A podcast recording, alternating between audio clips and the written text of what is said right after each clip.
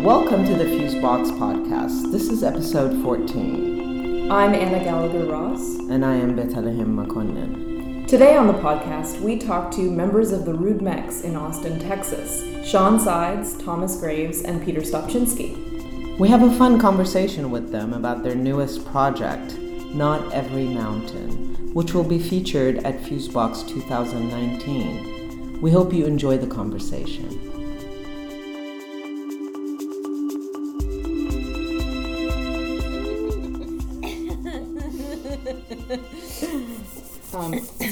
We usually like to start our podcast by asking folks to just introduce themselves in their own words. So, do you all want to go around and just say who you are? I'm Peter Stopschinski. I wrote the music for Not Every Mountain. I'm Thomas Graves. I'm one of the co-producing artistics of the Rude Mechs. Art. Damn it! I have a hard time talking. My name is Thomas Graves. I'm one of the co-producing artistic directors of the Rude Mechs. I uh, I did the set design and co-direct and perform in it. I'm Shawn Sides. I'm one of the co-producing artistic directors of Rude Mechs, and I um, was an outside eye on the Not Every Mountain workshop production that we did at Guthrie. I'm not sure if we call that a workshop. Do we call that the premiere? Do we call that a workshop? Do we call that a, just a straight up presentation? Um, I think it was a workshop. I was an outside eye, and on this one, I'm going to co direct with Thomas. So, Great. And how about you tell us a little bit about the company at large for people who don't know you? Just how you organize yourselves, the different roles you take, whether they're overlapping, just kind of the system that you use for the company. Well, we're twenty something, um, formed in '96, and uh, we call ourselves a collective. I don't know that exactly what that means, um, but for us, I know what it means. We try to keep the roles as um, fluid and the organization as flat as possible. When we first started the company, none of us wanted to be like, well, I'm a performer and you're a writer and you're a director and there's a chain of command and one of us will become the artistic director and boss the rest of us around. That's not going to work for us. Um, we kind of all want to do everything and have our finger in all the pies. pies is a funny way to think of the various parts of theater. um, we make big decisions by consensus. Um, when we first started, we looked at the bylaws for ACT UP and Lesbian Avengers to figure out, you know, what does that mean, consensus decision making? How do you go about it? And so, um, yeah, our we oper- we do all the admin of the company that way, and the board of directors operates that way. And um, in the room, we, uh, you know, like it's gotten to where we sort of trust one another a lot.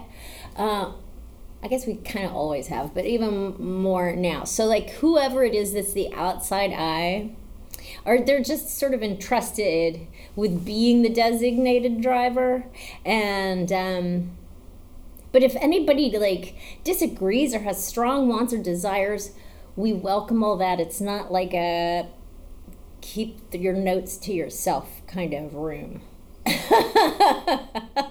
those rooms exist it shocks me it shocks me those rooms really exist and that's kind of uh, that's actually normal. That's weird. But anyway, yeah, that's not how we do it. Mm-hmm. I know I didn't really cover nearly all the bases, so if you have more to add to that, you guys throw in, please. Been around since 1996. Yeah, yep. yeah. That's that's a good thing to know. Yeah. Um, and yeah, can we talk a little bit about the origins of Not Every Mountain? Just talking through sort of, yeah, when was the premiere? Has the premiere happened yet? Is it happening perhaps at Fusebox I know. 2019? I know. Um, just, yeah, how, how this sort of project came into being for you all, and um, uh, yeah, just uh, walk us through it. The project uh, was part of this um, suite of projects, you could call it, uh, that we were calling Perverse Results. Um, it was a lot of times we would we would get into the room and be trying to all bang our heads together and figure out what it is we wanted to make together. Uh, of course, that's what we were doing. Um, and this was an effort to step back from that and try to, as individual artists within the collective, generate what we wanted a thing to be and then bring that to the group and pursue it. Um, so there have been different uh, things within perverse results. Grageriart is a perverse result. Uh, cold record is a perverse result, and not every mountain. Um, are there any others that I'm forgetting? Mm-mm. Not that I'm. Table was Table as well. was right, right. Um, and we kind of each took ownership over a perverse result, and so uh, Except for me, I don't own any perverse results. Sean was in her fallow year. uh, and so this was something that I was working on, and um, I was fascinated with a few things. Uh, some of it came out of just doing Deborah Hay practice and uh, like each moment um, being everything and also containing the possibility of nothing. Um, and the way that that specifically in each moment ties in with, say, the loss of our performing arts space. Um, that the the very thing that gives us joy and that we put so much uh, love into is going away. Um, and so simultaneously with that, I was uh, obsessed with this problem of creating an object that could come together and take many shapes. That was uh, kind of represented um, molecular structure uh, or cellular, uh, however you want to, you know, atoms that come together, uh, and those two things relate. um, and so there was just a lot of problem solving to figure out what this object was and how it could, what it would be. Um, I can't remember, but for some reason I was obsessed with mountains, uh, of of just like wanting to be a mountain, like just trying to like pretend what it might be like to experience that. Um, and I was w- using a studio at UT, and Kirk, I would go down to his office and just talk to him after studio time, and he was like, and so I was telling him about some of these mountain dances that I was doing, and he would he was like, oh well, I have this whole text. Do you know that I've written this like 50 pages of text called Not Every Mountain, and it was, uh, he would just use that as a writing prompt, get up and uh, in the mornings and write several Not Every Mountain sentences. And we thought it got it, they went together really well. The stuff that I was working around and this text, um, in some part because of that, like the n- implied negative in the sentence, um, that echoes that notion that I was first talking about. Um, and so he would just kind of come into the studio and read that text, and I would pretend different things. And the, the object itself hadn't been created yet, but I would just pretend like I had this object that was molecular and could build all kinds of stuff. Uh, and before it, it, you, you, it was much larger. It, the, the shape would take all kinds of different shapes, but it, it turns out that because of the text, not every mountain, and because it takes a long time to build a mountain, like that was what it was. It wasn't. It didn't also become a tree and a turtle or whatever. Um, and so then it just became a ritual and it grew to then encompass uh, this other aspect of human ingenuity of um, that's like there's lots of cranks and um, there's a lot of using of simple physics of leverage and um, prying tools and things like that. Um, this you're watching this group of people make something in the face of this nothingness and exploring humans' capacity to make meaning and also use our, you know, ingenuity And thumbs. and thumbs. We got thumbs. Opposing, opposable, not opposing. Opposing, I like that. I thought you said funds. Also Oh, fun. also funds. Whenever Opposing and wherever funds. we can find Opposing those. funds. How did you? I'm I'm curious. Um, You know, like um, because these objects are so specific, and I'm thinking about like how did the concept of how you who you are as a company, like you said, as a collective, you know, just this fluid kind of changing roles, and then also just this what you're dealing with this idea of permanence, impermanence, loss. Um, how did all of that inform your um, actual uh, the choices you made in terms of material, the actual material, and then Mm. how that scalability happened, like the connections, because I'm sure that all played into the decisions you made and how to make this form real. Um, well, some of it is just the accident or just like what was going on before. So before we were building the show field guide, uh, and we brought in this uh, amazing artist, uh, uh, Eric Dyer of Radiohole, uh, to build the set, to design and build the set. And his primary material was cardboard. He built the whole thing out of cardboard. And so he mentored me in the ways of cardboard. Uh, and so I was just coming off of that and just kind of uh, excited about what else was possible with this material. Um, and so it grew out of that. I mean, cardboard is the is the thing you want to use if you're um, if you don't have a whole lot of funds. If you if you've got opposing fun, funds, so it worked well for us. um, yeah, I mean it. I also think sometimes like it doesn't like theater stagecraft relies on carpentry like furniture making carpentry or house building carpentry which doesn't make a lot of sense considering we want this stuff to it's not permanent right Exactly. uh, and I've been I've been kind of uh, fascinated by that idea for a while about like other uh, perhaps better suited uh, building technologies or ways of thinking about. It. So I was I started to look look at um, packaging uh, because packaging is designed to be there and then go away. I mean, a cardboard obviously led me to that, and but also origami as a way for things to take three dimensional shape.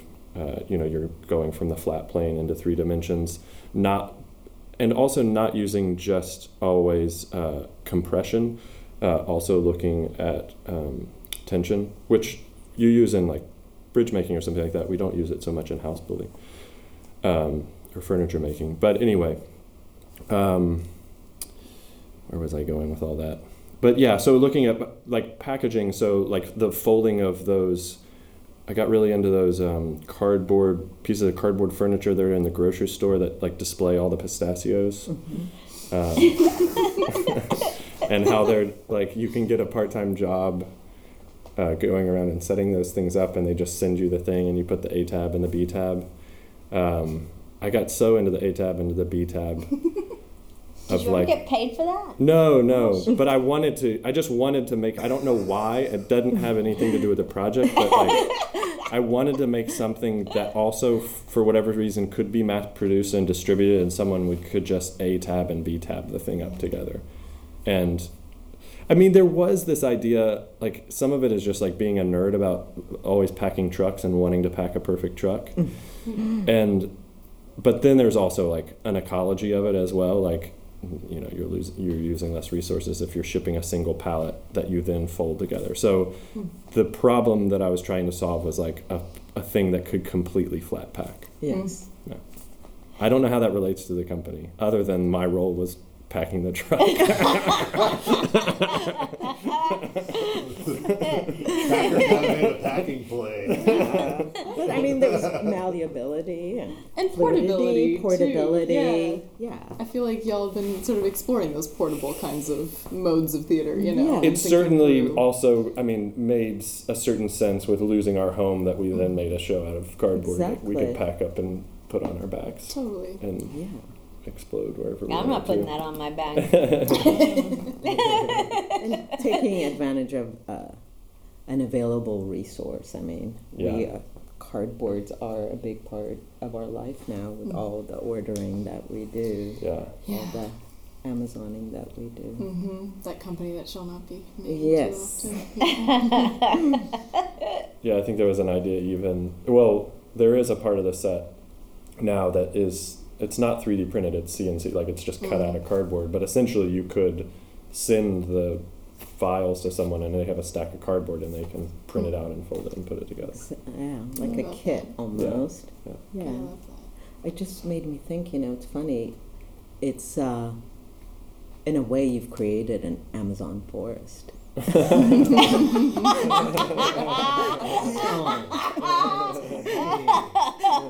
comes back full circle. Wow. You're welcome, Birth.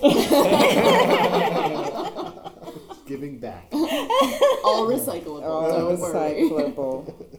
Well, speaking of landscape and forest, um, maybe we can talk a bit about the stagescape, but also the soundscape that you have created, Peter. Could you tell us a little bit about what it is to create sound for this project? Yes. Um, I also was exploring incredibly new agey hippie ideas alone in my home. and, um,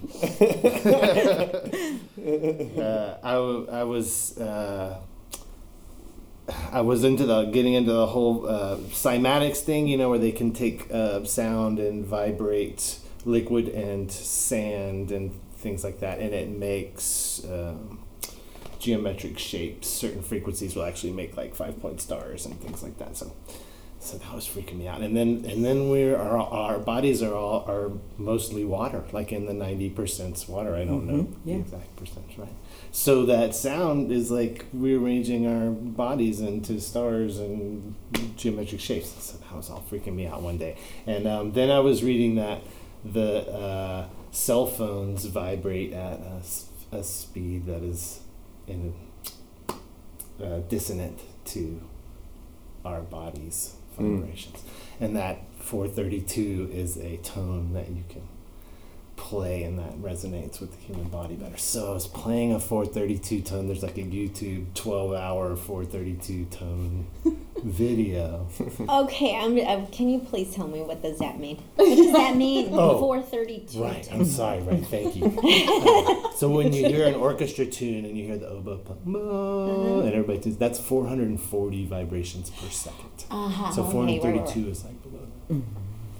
So there's like a whole Nazi conspiracy theory about why it's not 432 and why it's 440 instead. It's, it gets deep. So anyway, I'm going all the way there, and I'm like home alone. Lana's gone, and I'm like, you know, barely wearing clothes, and I haven't eaten breakfast. I've had tons of coffee, and I'm listening to that tone, and a butterfly comes and lands on my window and I was like, "This is it." So then I sampled all those tones and I started making all this music. And it was like a week later when um, Thomas invited me to make the music for this, and I was like, didn't know Oh, that. wow. So I had made all these like earth tones or whatever out of the Schumann resonance of the earth and all this, like really freaking out. And uh, and so that's the basis for for all the music.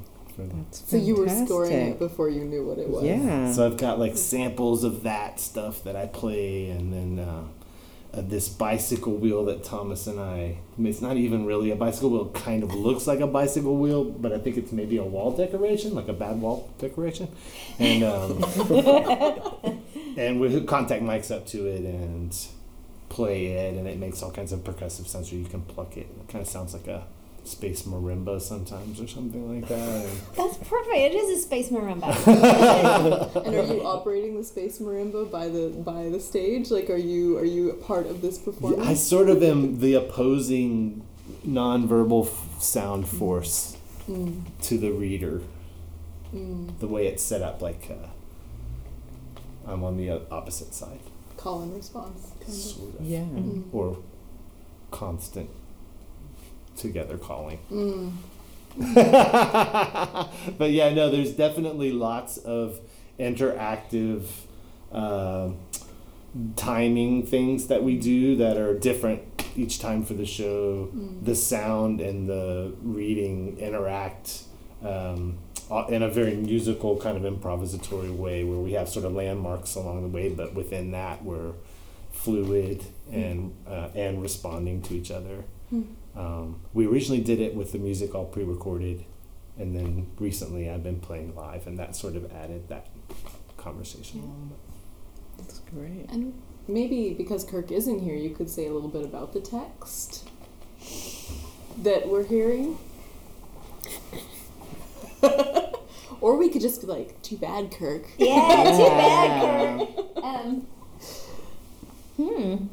What? Uh, I'm that we haven't that Thomas didn't say already. Okay, so the text is not only but mostly a series of sentences that start with the phrase "not every mountain," and so this isn't one. Nece- maybe it is. I don't even know. But we go like, "Not every mountain wants to learn how to play the guitar," for instance. Um, and it, it's I think pretty funny in places and also pretty sad in places. You feel sorry for mountains sometimes, which is an interesting empathy. Um, and uh, yeah. I know. I'm looking around for help. Like, what? What else? What else to say I don't about ever it? listen to him. I have no I think idea the what meditation of it. You really? I mean, Oh, it's exa- I think it's exactly what it is. It's- It sounds exactly like what it is, which is if you got up every morning for a month and tried to Mm. write 20 sentences that began with the phrase not every mountain, and sometimes Yeah. like it's very writer and sometimes it's very journal Mhm. like it becomes very personal. It is Mhm. very personal. Um, And I think there's improv, like the reader has room to, uh, like, uh, all the phrases are written, but there's room to skip around in the script for the reader Okay. and respond what's going on. Um, there is like definitely a structure into it, but I'm not sm- it, to it, but I'm not smart enough to f- to know. Like I haven't like actually studied the text, frankly. Yeah. So uh, I, uh, I I I don't I haven't detected exactly where that structure that I feel exactly Mm. is coming from, but Mm. it's definitely there. Um, And it changes from. it changes. bec- it's also improvised. Mhm. Mm. Yeah, the reader has uh, tabs, so they're reading through, but then they can also flip to certain sections if they want to. Uh, so it changes with the music and changes with whatever is happening on stage. Yeah, it was it was an interesting experiment, and having the text be adjacent to Right, and not be primary. action and other Uh-huh. design elements.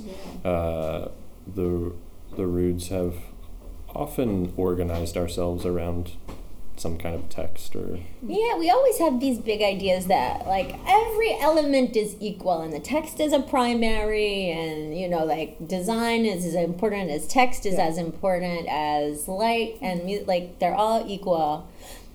But then you know text somehow just manages to chicken Yeah. over It takes hijacks. It It hijacks. hijacks. And I feel like in not every mountain it's a it's, y'all have done a real good job of Mm. keeping all of the elements kind of just sitting together and definitely Coexisting. and coexisting. Yeah. I mean, it's reflective of how the collective operates Mhm. too. It Yeah, yeah. mirrors it. Mm. Mm. yeah. Um, Hmm. I was thinking about you know how these the mountains how they end up being or just thinking about mountain ranges in general you know as being a way that the landscape connects like Mm. continuously connects space right Mm. uh, uh, in the subterranean and above ground too but then it also uh, isolates Mhm. it becomes a barrier you know where villages on other side of the mountain are separated so i'm thinking that it's also doing that um, uh, as a stage element too. It, it Mhm. obstructs view, I can imagine, and uh, because of its scale, how how how are you thinking about that? About that tension, right? Because it, you tend to work with tension, the permanence and Mhm. permanence, and Well, one of the first decision or an early decision was to have the audience all seated around, and part of that was for the ritual aspect, but then also to do exactly what you're talking about of have this mountain be a very different mountain for each person uh, that you you don't get to know what the whole mountain looks like. Um, but also that it does it is a it is an experience that we're all doing together but it also cuts us off from one another. Exactly. um, and I don't know that we are we've fully been able to achieve this, but also like have a desire to like create different like bioregions of performance within the mountain Mhm. mountainscape. Mm. Um, so What's a bioregion? I Well- need to know this so that I can co-direct. I mean, I'm no scientist, but I would I would imagine you know like at a certain elevation within a little nestling of a of a mountain, there's a certain species of bird that flourishes that's not going Uh-huh. to flour- flourish down on the desert and floor. a kind of like microclimate. Yeah, yeah, way. right, Yeah, yeah, okay. Yeah. It makes me think of Because um, wine. Yeah. Sounds Anyway, really sorry. No, it makes me think of what Gertrude Stein writes about performance, where she talks about it as a landscape. A landscape. Mm. mhm. And like the elements being these things that have equal part Yes. to play, but that you can kind of attend to them in their own Uh-huh. time Mhm. as this kind of vast Yeah. composition. And I just like the way you guys are all. Yeah, and I guess there's that landscape of the mountains, but also the landscape of you can tune into the music or tune into the words, or Totally. If you want to watch people build. Is there? I mean, um, how is it experienced as? Uh, are you a fixed viewer, or is migration allowed? Mobility. You're Are a you- fixed viewer. I certainly have played around with the idea of mobility, Mhm. uh, and I'd love to see um, a, another production that was almost more like a gallery version of this piece or durational version of this piece, Mhm. where people can m- mill over the course of you know come and go or whatever. I think that would be interesting. So you can see different Mm. views of the mountain. And there's no rules about that, but Yeah. there are seats. Yeah. And so once there are seats, you know, like you sit down and you're like, I'm not getting up Yeah. And going over there. Or you're you're not. You don't know if you have permission. You don't know? feel, yeah, you're gonna crawl over people. they're gonna be pissed. Yeah. That would save a lot of time and resources, though, if we didn't have to put in risers into that warehouse we're going to perform in. Everybody's Maybe we standing. just yeah. Maybe should do it this time. Yeah, around. and see who stays put and who roams. Yeah. Mm-hmm. Yeah. You're just given a cloud when you enter in, and you can sit on it if you want to. Oh, that's beautiful. That's so we're all actually in the clouds beautiful. together. That's beautiful. Hmm. Cloud Factory. Let's Uh-huh. go. What uses less resources? Risers? Clouds. Clouds. Hmm. Hmm. Well, any any final musings or thoughts that we want to communicate to the Fusebox listeners? Maybe just fare thee well. Y'all are thinking very I hard. love it. It's so hard to talk about. You really, it's really hard to talk about.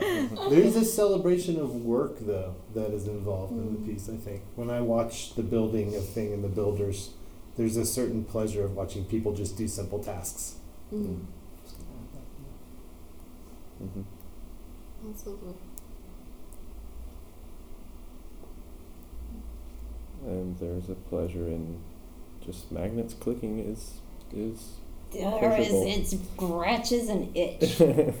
the mountain goes together by way of magnets that are in the various Mm. pieces. Oh, we never said that. Oh, That's fantastic. That's Oh that's yeah. fantastic. That's how it Yeah. goes together, and you So can there's- hear them just like click. Oh, And wow. that's how they have that movement, right? Yeah, Like Yeah. there's kind of a Ye- yeah. Attraction. attraction, yeah. Yeah, so they're they're inset into the face of the cardboard. Um, we take out the top layer of the cardboard and the corrugation in there and set in there. So Pete Dahlberg helped us design a factory because they all have to be exactly the same in order for those magnets just to register Yes, with one another. Yes.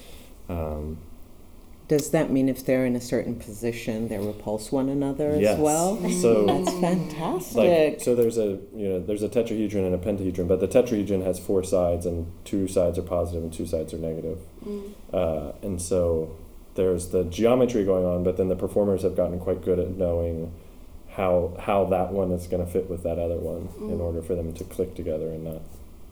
Uh, That's So it's a great. choreography. There's an intense choreography that I still can't help Mhm. with. Like they know, like they have sort of nicknames for kind of basic shapes of it's like you know if it's like two. This is not probably an actual one, but like two tetrahedrons and a pentahedron. That's a J, and so like I need four J's. Come on, and it's like it's amazing to watch all the. Yeah, Kind we quickly had to develop a language to Yes, to start to just talk about what we had made. It was an interesting process because we like just made this object that was I don't know somewhat unique. I'd never played around. I mean, it's kind of like a giant children's toy or something. And then we're like, what the hell do we do with this thing? Um, and then suddenly, yeah, and then quickly had to like uh, make a language to talk about like what's it, what's it, what do you call it when you have a bunch of them lined up on the ground? What do we, you know, rolling glaciers is like a term that we have, or Hmm. J's diamonds, or That's Mhm. great. I mean, they they became um, something that you have to interact with and create a language to communicate with mm-hmm. or through. Mm. That's great. And then it's binder clips is the thing that holds them together. so we have something like four thousand binder clips on stage. And is binder clip something you from the language you created, or is Oh no binder no, clip? binder Like is actual an actual binder binder, clip. Okay, clip. got binder you. clip is a thing. Got Right. you. Uh, uh, an office supply. Yeah, you office you. supply fans. This is the show for I you. love it. So Held together by binders. the, the shape is folded together, and from the inside, it's held together with binder clips. the the The pressure. seam. Yeah. Yeah. Mhm. So there's yeah, there's pressure, magnetic energy. It's everything that mountains have inside of them too. Mhm. That's great.